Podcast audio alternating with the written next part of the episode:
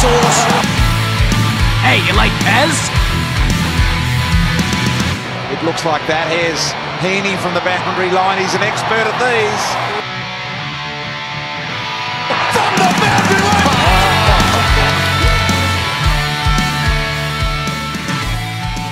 Hello and welcome to Behind the Boundary podcast. I'm your host Pez, and you are here for the Cheeky Punch Show.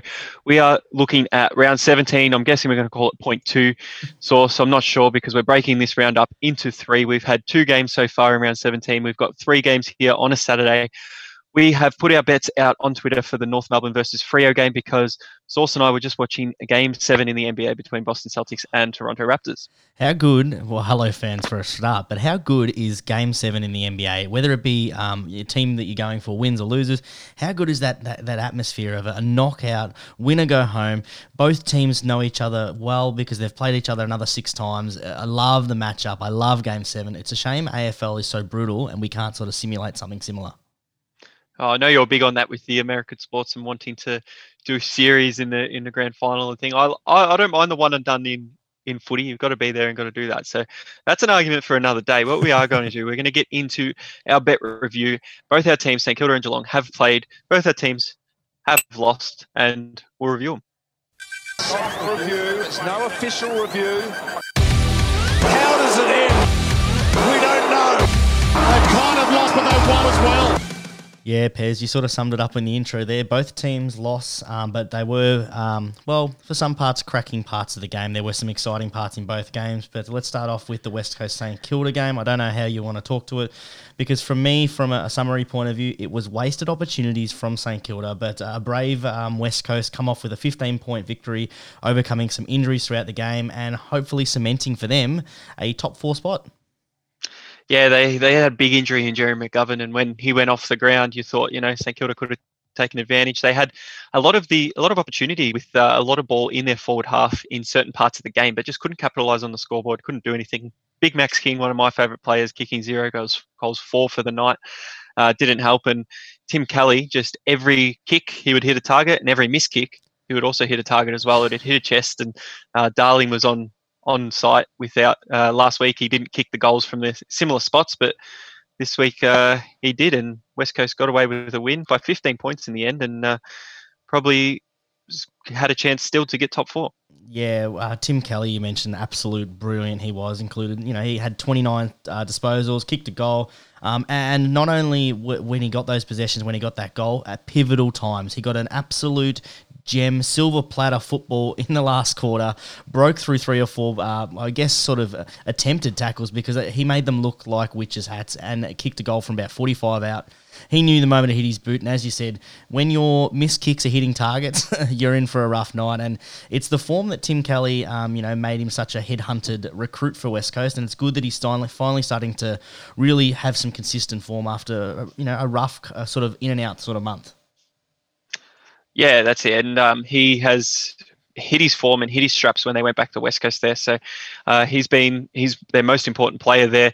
Uh, I think Nic Naitanui got a bit of a bath in the first three quarters and did a, a, only a couple of things for the game, but uh, I, I, feel like commentators o- overhype him a lot, which doesn't bode well for him. But um, they overhype Nic Naitanui. I love watching Nic Naitanui in the in the taps and things like that. He does need to do more around the ground, and I think Paddy Ryder gave him a bit of a lesson. So he'll be yeah, I think he is one of the best ruckmen in the competition, but he, he's still got a little bit of growing to do. Yeah, most definitely. It's definitely a complaint of mine, Pez. You'll know it's a pet sort of hate, and it's not that he's uh, an underrated player. I just think that he's overpopularized in, in the smaller things that he does, and, and you know the ruckmen when they come up against him don't don't get the same accolades when they do beat him, you know, with their body strength, or they do get a good tap, or or even their second efforts around the ground. But uh, I agree that Paddy Ryder did sort of touch him up for most of that game. But uh, the, the, the couple of touches and the impact that he does have during big moments and during big games is why you'd have him on your list and why he's one of the premier ruckmen in the league. And I can understand why the, the media do hype him up for every little thing he does. But yeah, right. uh, he did the right thing at the right time, which uh, definitely impacted on um, West Coast getting a win. Yeah, so uh, St Kilda couldn't capitalise. They'll have to beat GWS next week uh, to to possibly for a final spot, uh, depending if Melbourne can beat GWS tonight or not. So if Melbourne do beat GWS, it should uh, save St Kilda from not having to beat Melbourne and West Coast in those two games. But my bet was a $50 same game multi with the special sauce. I had Jack Steele to get 20, he got that. Gaff to get 20, he got that. Jones to get 15, he got that. And Brad Hill to get 15, he got 14. So I walk away with the bonus bet. Yeah, I had a $25 same game leg multi. I missed uh, two of those legs. I had Jack Billings to get 15. He did that. St Kilda to win. Obviously, they didn't, as we've discussed. And as you mentioned, Brad Hill unable to get. If he was unable to get 15, he was definitely unable to get the 20 for me. So uh, walk away with a loss there. No bonus bet for me. Um, we move on to the next game, Pez. That's it. The Cats versus Richmond. Then to three quarter time, Geelong had 11 points. Wow. Yeah, Pairs. Wow, indeed. Not being able to score early, really, um, really disappointing for the Cats, considering they had a top four um, spot up for grads. They can basically kiss that goodbye with um, so many other sort of people trying to get into that top four, which is really disappointing in the season they've had. Richmond had really done their homework on this one. Um, they they clogged up that middle. They ran sort of that you know that flooding zone defense that, that, that we've seen teams do against teams that possess the ball, and they uh, they controlled it for for three quarters of the game. And realistically, the only reason that Geelong got back into it was the fact that they had to take some risks. They went up the guts, and as we saw, high risk, high reward. But when it doesn't work, they got scored against quite convincingly. Yeah, that's it. There was a high scoring last quarter there, um, which the first three quarters weren't. And Richmond like that kind of gameplay in big games. They like to keep the score low. They they like to. Uh, Jack Riewoldt kicked four goals up there. Um, Geelong, you had Tom Hawkins miss a few opportunities, the the Coleman medalist for this year as well. But you mentioned the top four source. Well, I had a look at the ladder, and I thought it was Richmond or Geelong. Whoever wins, the other team's not in top four. But having a look at it, West Coast will have to win by a crap load, and Geelong have to lose by a crap load to to lose 22% next week. So I think your your Cats are going to make the top four, mate. Uh, yeah, I just actually opened up the ladder. Then I thought it was the same. Uh, the, the, way that they were pumping it up was saying that uh, top four, but I guess it means that we're going to finish uh, fourth. But do you know what, Pez? I wouldn't mind finishing fourth, coming up against Port Adelaide as the week number one. But let's get onto that when we get to the final show. But um, yeah, a bit of an overcorrection. I think the, the media last night was pumping that up as well as the the winner gets top four. I think the reason for that is because Richmond were on 42 points. So if Richmond had have lost and Geelong were favourites, it would have been that thing because um, West Coast obviously would have okay. snuck into the top four, but it's not the same for Geelong because obviously their percentage is so much superior than than West Coast. So um, yeah, if Geelong win next week, they're in anyway. But they're going to have to do something really special West Coast to to get in if they lose. Yeah, well, massive, massive um, scoreline for, for them to even try and make up. You know, making up eight. Uh, what is that? Uh, twelve percent. They've got to make up. No, 22%. 22, percent they're going to get. So you can basically yeah. kiss that goodbye. Geelong's going to finish fourth. Over. That's fantastic. But let's talk about the, one of the big stories coming from that uh, game last night. Not from Geelong's point of view, but from Richmond. Um, a couple of injuries and a couple of key injuries uh, coming to some of their key pieces. I know I'm not talking about our favourite, fan favourite, uh, uh, Ivan Soldo, but I am talking about uh, Tom Lynch. Yeah, Tom Lynch, a bit of a hamstring. It, it looked quite low. It looked um, low impact and things like that. So commentators were talking about him getting back for the first week of finals, which should be uh, pretty good. But Soldo, that knee injury did not look good, and it buckled on him as well. So you never wish any injury against any player, and it was good that the boys got around him at the end after after the rooms because Soldo looked really disappointed because he has, even though he uh, hasn't performed greatly in some games, he really uh, is a part of that club, and they, they love him down there. Yeah, I mean he's easily the, the worst footballer in the league at the moment, but uh, he's consistently getting a game, and that's what happens when you're six foot tall and you know four foot wide, and, and you've got the strength of an ox, and you know, you know our, our, wishes go out to him and hope he recovers, and hopefully he can get back for, for the premiership run this year, but uh, highly doubtful because it didn't look uh, look great at first look. After giving him that stitch up, I'm not sure he wants your well wishes source anyway, so he'll be giving you the forks, like a bit of a, a, bit of a fu. But one of the big things in the game is you notice Richmond, they're not the best clearance team, and Geelong actually doubled their clearances. They had 32 clearances to 16, and centre clearances. Geelong really without a ruckman, 10 to two. Yeah, I mean, it was the, the game style that Richmond did was they were sort of allowing Geelong almost to get that possession because as soon as they got the clearance and they started moving forward, they had um, protected all those sort of packs. They made little packs around the ground. The the, uh, the commentators called it spot fires last night because every time that they kicked to a contest, there was three or four Richmond blokes there ready for the for the spill, and that's how they were anchoring their their you know their offense. And um, really really well coached game from Hardwick and um, something that you know we've seen the last couple of years. Bloke can coach, and he and he, as you said, in big games they run a great, effective game style that gets the wins. Yeah, he, he did really well. I think the big inclusion of Dylan Grimes, he was everywhere in that first half around the ball. And then when they put um, Dangerfield all the way full forward, Grimes went down there and they actually interviewed him. I, I, don't, can't remember when it was, about three quarter time or maybe even after the game. And Grimes just said, "Yeah, I couldn't, I couldn't go off Dangerfield. We know how to how dangerous he is, so he had to stay put on him. But if he was on anyone else, he was actually leaving his man to be that second and third person up in those contests. So, yeah, really well played."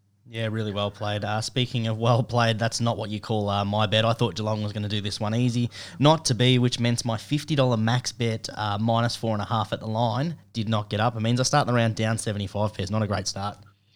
No, not not a great start at all. I actually put one out on Twitter as well. I didn't have one before that, but I put one of my bonus bets out. That were actually the bonus bet that I got from the St Kilda game because I was like, "Yep, just want to put this down and try and enjoy." And I, I tried to go very very cheeky. I went Geelong one to thirty nine. I thought they had a good chance to win. I had Tom Hawkins most goals, which uh, Jack Riewoldt got that pretty comfortably, and Tom Hawkins only kicking one goal two for the night, and I had Cameron Guthrie for most disposals. Now um, he didn't get it. He was he was everywhere. He did get a lot, and no Richmond player got over 20 disposals, which is really interesting because that's not their game style. But Tom Stewart had uh, 25 disposals playing in the backline then, and Cam Guthrie was second most disposals with 23. So uh, the bonus bet was no good, and we'll put a red cross next to that.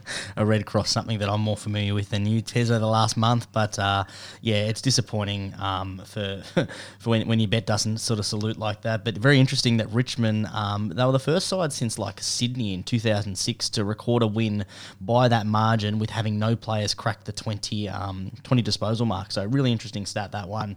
Um, and it just shows you the, the football and the brand that they want to play and that sort of collective efficacy that it doesn't really matter who's getting the ball you know, next person up, just get the ball, just get it done.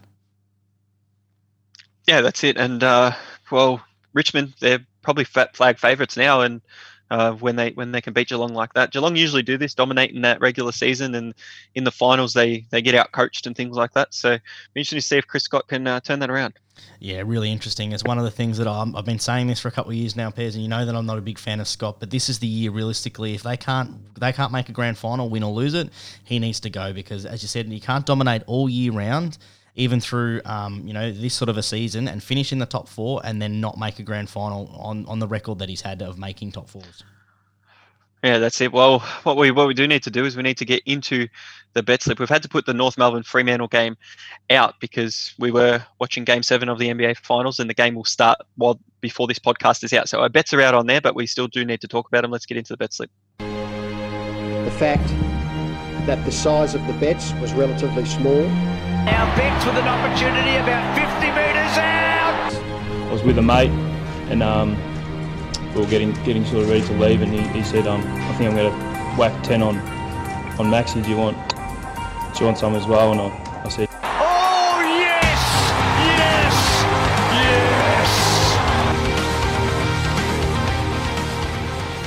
Well, you're right, Pez. We uh, the game is just about to start. It, there's no chance we're going to finish this show in the minute 15 that it does um, before we can get going. But what we can do is we can give you the the preview for North Melbourne Fremantle. There are no specials this round um, that we haven't already spoken about. We will probably add to those tomorrow because there are some specials involving some of the Sunday games. But let's get into the North Melbourne Fremantle game. Um, it, it's a really interesting matchup. This one, Fremantle have been um, sort of impressive over the last month, being able to stay with a lot of sides. They come in favourites of $1.45. North Melbourne outsiders 275. The line is, I think, slim at 10.5. That has actually jumped out today. It started the day at uh, 8.5. Pez, what are you doing with this one? Uh, I, I, think we, we spoke about Fremantle. They were very impressive last week. I'm not a big fan of North and Rhyce Shaw and what he's doing down there. So I think Longmuir will finish the season off well and get another win here against North Melbourne. Uh, they'll do it slowly.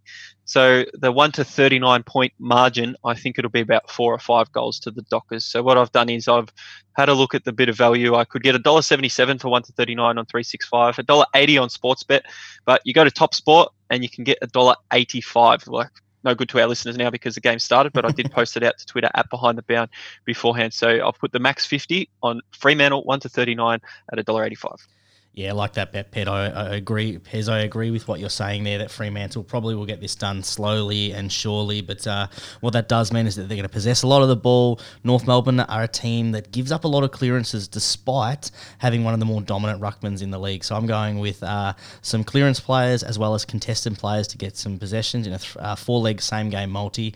Fremantle head to head, I think they can get it done. David Mundy to get 15, Brayshaw to get 20, Caleb Serong to get 15, um, and I have a bonus bet from uh, a couple of weeks ago from the St Kilda Hawthorn game, pairs that uh, that got void on the day. So I've whacked $25 bonus bet on that one at $3.20. Three dollars twenty. Best of luck with that. We'll have to uh, start watching the game from about uh, the, the fifteen minute mark or something. But uh, so we'll, that's North anyway. We don't need to talk about them anymore. Let's talk about the next game: Power versus Bombers. Yep. So the Power versus Bombers. This one um, is the afternoon time slot, the 5:05 p.m. Adelaide Oval, first versus 12th. The um, Port Adelaide Power go in as obvious favourites. You can get a dollar twelve for the Power to win versus Essendon.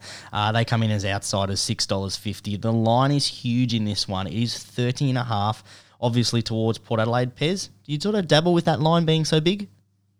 Oh, it was big that last week as well, and you doubled with it and uh, was successful in the power. But this Essendon team were very embarrassing last last week. Hopefully, they get to Adelaide Oval on time this week and don't have an excuse like that. But we, we get some players back in. You get Joe Daniher back in. You get Andrew Phillips back in to, to come into the ruck. But Heppell is out uh, um, injured. Cale Hooker's a, an interesting um, injury there, and Michael Hurley injured as well. So their defence is really depleted. So you you think Port Adelaide are going to kick a lot of goals. And what I've done is I've gone to uh, Neds and I've had a look at the head-to-head markets for goal scorers. And my man Kane Farrell, who's a really good kick, but kicks a lot of behinds. I think he can kick more goals than Stewart down the other end because Port Adelaide are going to kick a lot more goals than Essendon. You get 250 for that. If it's a tie, you, you lose. But I've I've just chucked 20 on that to get a little bit of interest into that game. Yeah, I find it really interesting the line in this one, Pez, because it's the exact same line as last week, playing the team that's sitting 17th versus a team that's sitting about 12th. Like I, f- I find that really odd. Um, I like what you said there about Port Adelaide kicking goals, and that sort of um, goes into the same sort of bet as what I've done. I think that uh, Robbie Gray has been really successful the last month or so in kicking goals. I'm hoping that he can snag snag one in the game. As well as that, I've multied up with Ollie Wines to get 21 and a half disposals. He's been in ripping form as of late. Those two give me odds of $2.80, and I've stacked uh, a small 20 on it, Pez. Oh, there you go. You you'll take that, and uh, we head into the night game source, and a very interesting game for the final eight. This one. Yeah, we spoke last week about teams not wanting to be able to, to win to be able to salute themselves into the eight. Uh, so the only thing that will probably happen here, knowing both of these teams' performance in the last month, is they'll probably draw the game. So we've got GWS playing Melbourne. GWS are the slight favourites at $1.65. Melbourne outsiders at two twenty five. Uh, the line is six and a half. This game is played at the Gabba seven forty time slot. Should be a real should be set up for a real great Saturday night game, Pez. Well, it should be because in this game, whoever wins will be in the eight at the end of the night. All right. So the Bulldogs can overtake them uh, when they play Hawthorn tomorrow, and they probably will if Melbourne win. But if GWS win, um, they should still be above the Bulldogs, even if the Bulldogs beat Hawthorn. So for GWS, this is really big time for them. They they need to win this game against Melbourne. Melbourne also need to win this game to give them a chance. But I think their season is shot since they uh, lost to Fremantle last week in that in that game. They've lost uh, two up at Cazalys Stadium to Sydney and Fremantle, who are uh, bottom half of the eight dwellers. So not not good for Melbourne, but Melbourne will want to fight.